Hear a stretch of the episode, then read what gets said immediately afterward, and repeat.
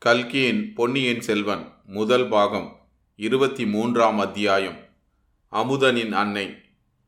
வேலக்கார வீரர் படை பெரிய கடைவீதியின் வழியாக போயிற்று. படையின் கடைசியில் சென்ற சில வீரர்கள் கடைத்தெருவில் சில திருவிளையாடல்களை புரிந்தார்கள். ஒருவன் ஒரு பச்சனக்கிடையில் புகுந்து ஒரு கூடை நிறைய அதிரசத்தை எடுத்து கொண்டு வந்து மற்ற வீரர்களுக்கு விநியோகித்தான். பிறகு வெறும் கூடையை கடைக்காரனுடைய தலையிலே கவிழ்த்தபோது வீரர்களும் வீதியில் சென்றவர்களும் ஹஹஹஹா என்று இறைந்து சிரித்தார்கள். இன்னொரு வீரன் வழியில் எதிர்ப்பட்ட ஒரு மூதாட்டியின் கையில் இருந்த பூக்கூடையை பிடுங்கினான். பூவையெல்லாம் வாரி இறைத்து கொண்டே பூமாரி பொழிகிறதடா என்றான். அவன் வாரி வீசிய பூக்களை பிடிக்க முயன்ற வீரர்கள் குதித்தும் சிரித்தும் கோமாளம் அடித்தார்கள். எதில் வந்த ஒரு மாட்டு வண்டியை இன்னொரு வீரன் நிறுத்தி மாட்டை வண்டியிலிருந்து பூட்டு அவிழ்த்து விரட்டி அடித்தான். மாடு மிரண்டு மக்கள் கூட்டத்திடையே புகுந்து சிலரை தள்ளி கொண்டு ஓடியது. மீண்டும் ஒரே கோலாகல சிரிப்புதான். இதையெல்லாம் பார்த்து கொண்டிருந்த வந்தியத்தேவன் ஆஹா பழுவேட்டரையரின் வீரர்களைப் போல இவர்களும் விளையாடுகிறார்கள்.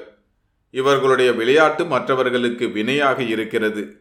நல்ல வேலை இவர்களுடைய பார்வை நம்மீது விடாமல் ஒதுங்கி நின்றோம். இல்லாவிடில் ஒரு சண்டை ஏற்பட்டிருக்கும்.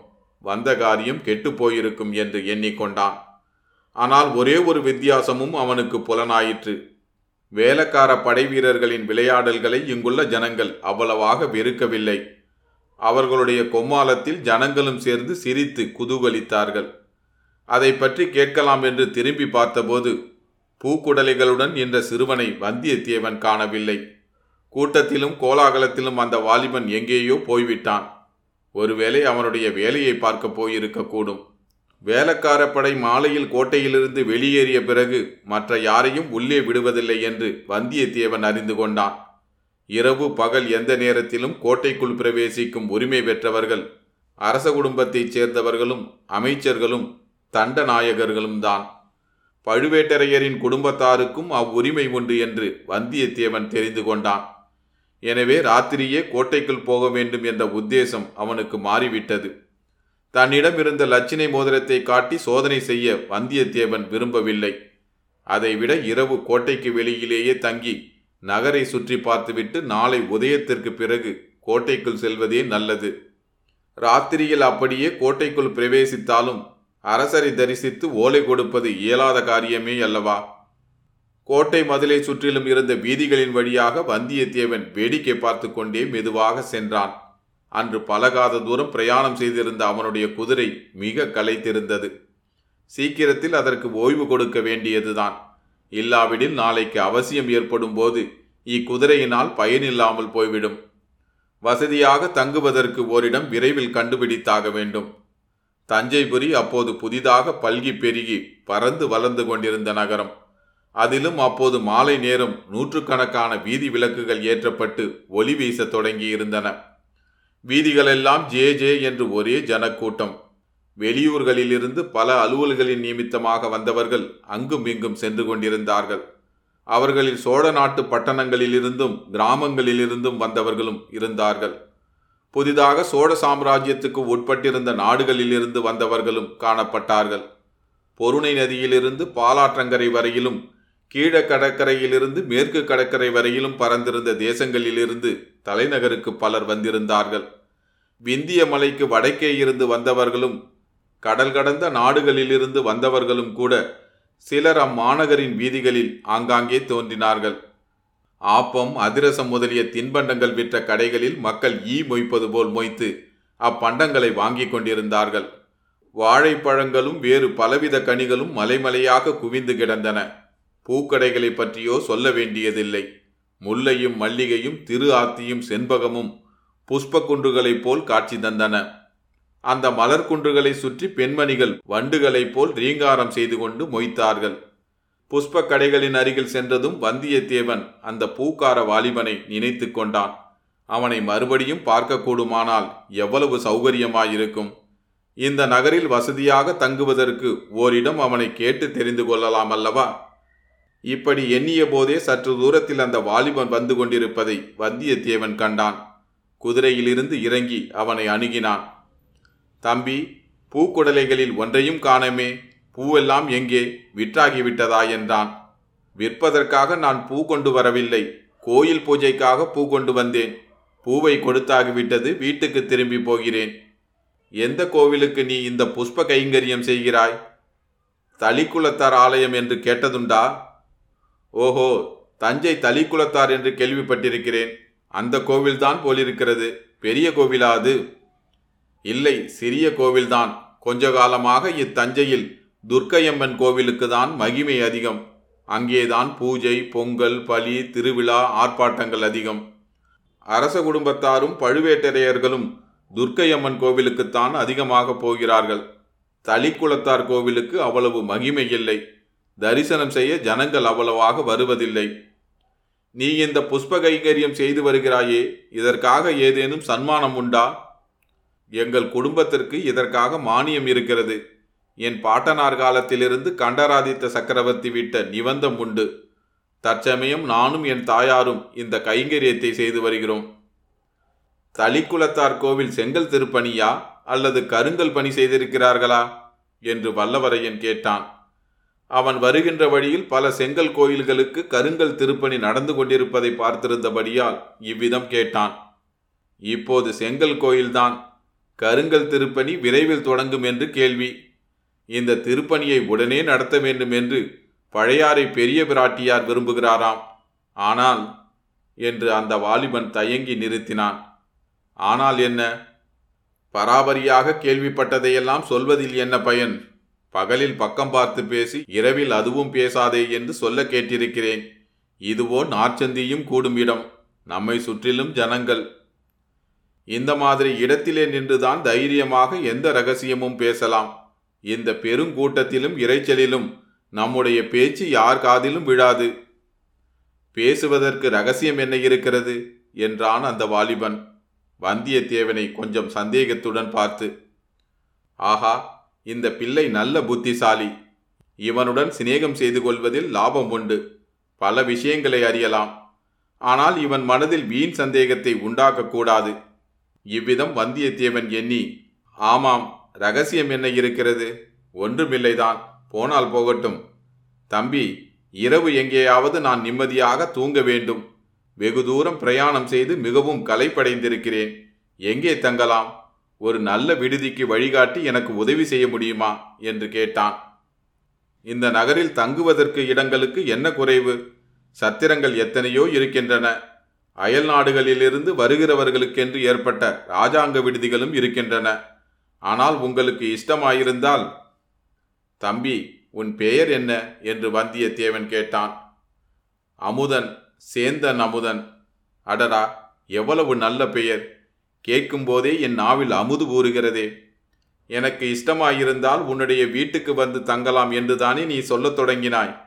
ஆமாம் அது எப்படி உங்களுக்கு தெரிந்தது? என்னிடம் மந்திர வித்தை இருக்கிறது அதனால் தெரிந்து கொண்டேன். உன் வீடு எங்கே இருக்கிறது? நகர எல்லையை தாண்டி கூப்பிடும் தூரத்தில் எங்கள் பூந்தோட்டம் இருக்கிறது. தோட்டத்துக்குள்ளே எங்கள் வீடும் இருக்கிறது என்றான் அமுதன். ஆஹா அப்படியானால் உன் வீட்டுக்கு நான் வந்தே தீருவேன். இந்த பட்டணத்து சந்தடியில் என்னால் என்றிரவை கழிக்க முடியாது. மேலும் உன்னை போன்ற உத்தம புதல்வனை பெற்ற உத்தமியை தரிசிக்க விரும்புகிறேன்.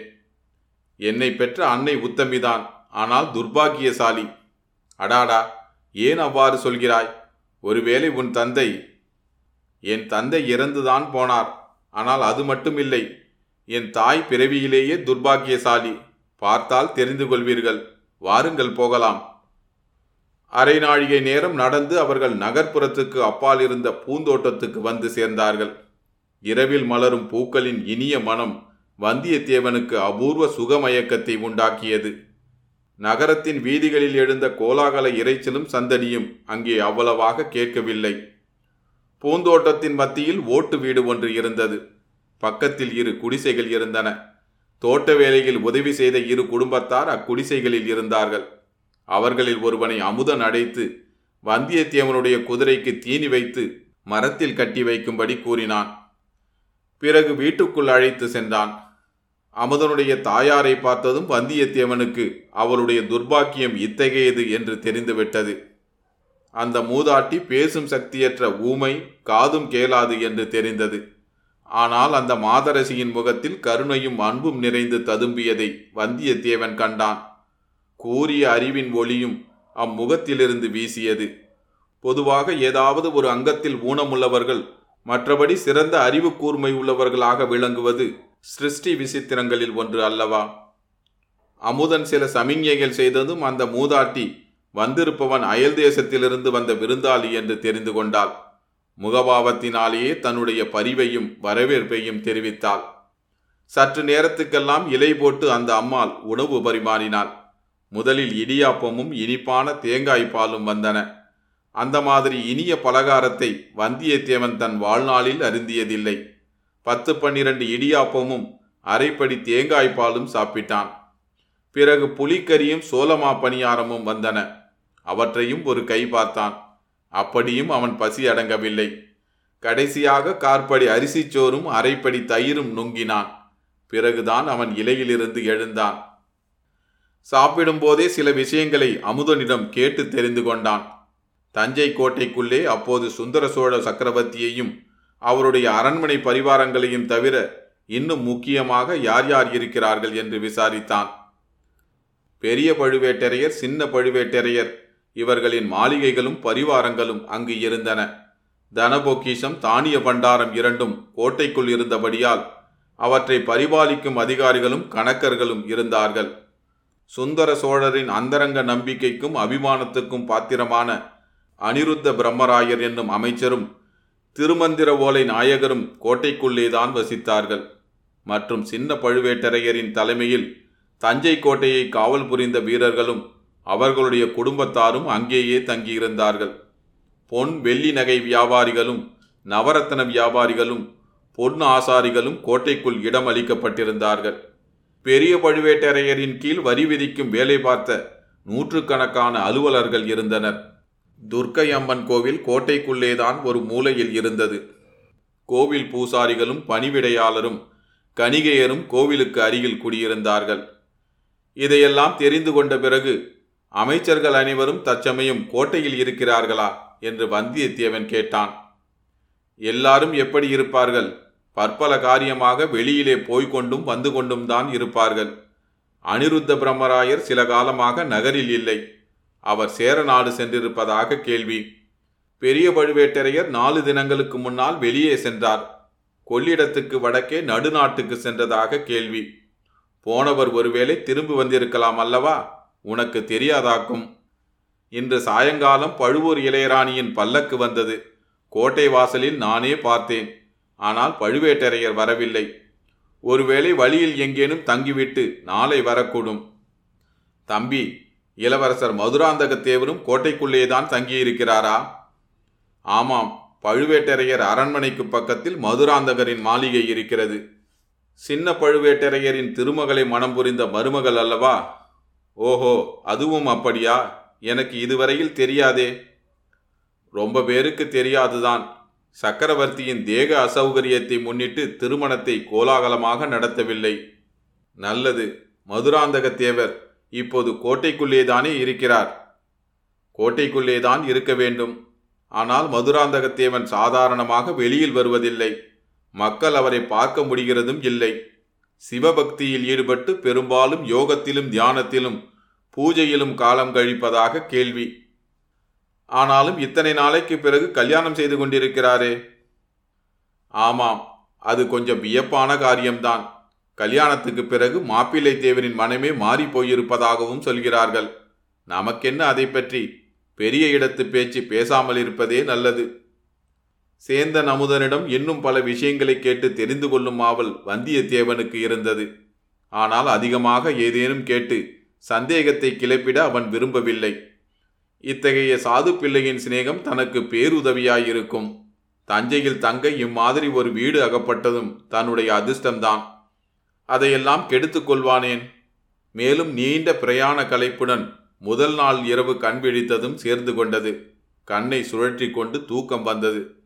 சேந்தன் அமுதன் அவனுடைய நிலையை அறிந்து விரைவில் படுக்கை போட்டுக் கொடுத்தான்.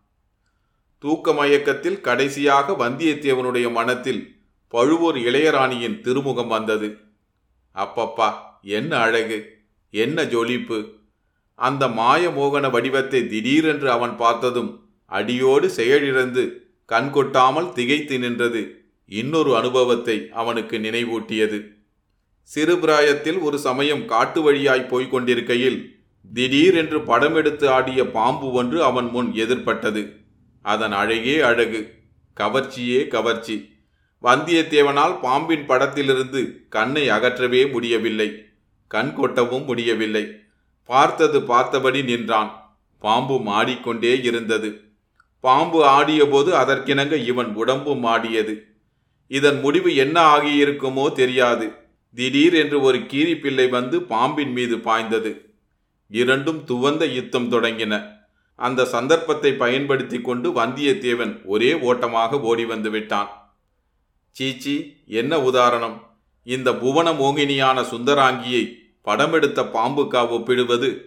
இவளுடைய பால்வடியும் முகத்தை ஒரு தடவை பார்த்தாலும் பசி தீர்ந்து விடுமே. நாளைக்கு அவளை மறுபடி காணப்போகிறோம் அல்லவா? அவளுடைய குரலிலேதான் என்ன மதுரம்?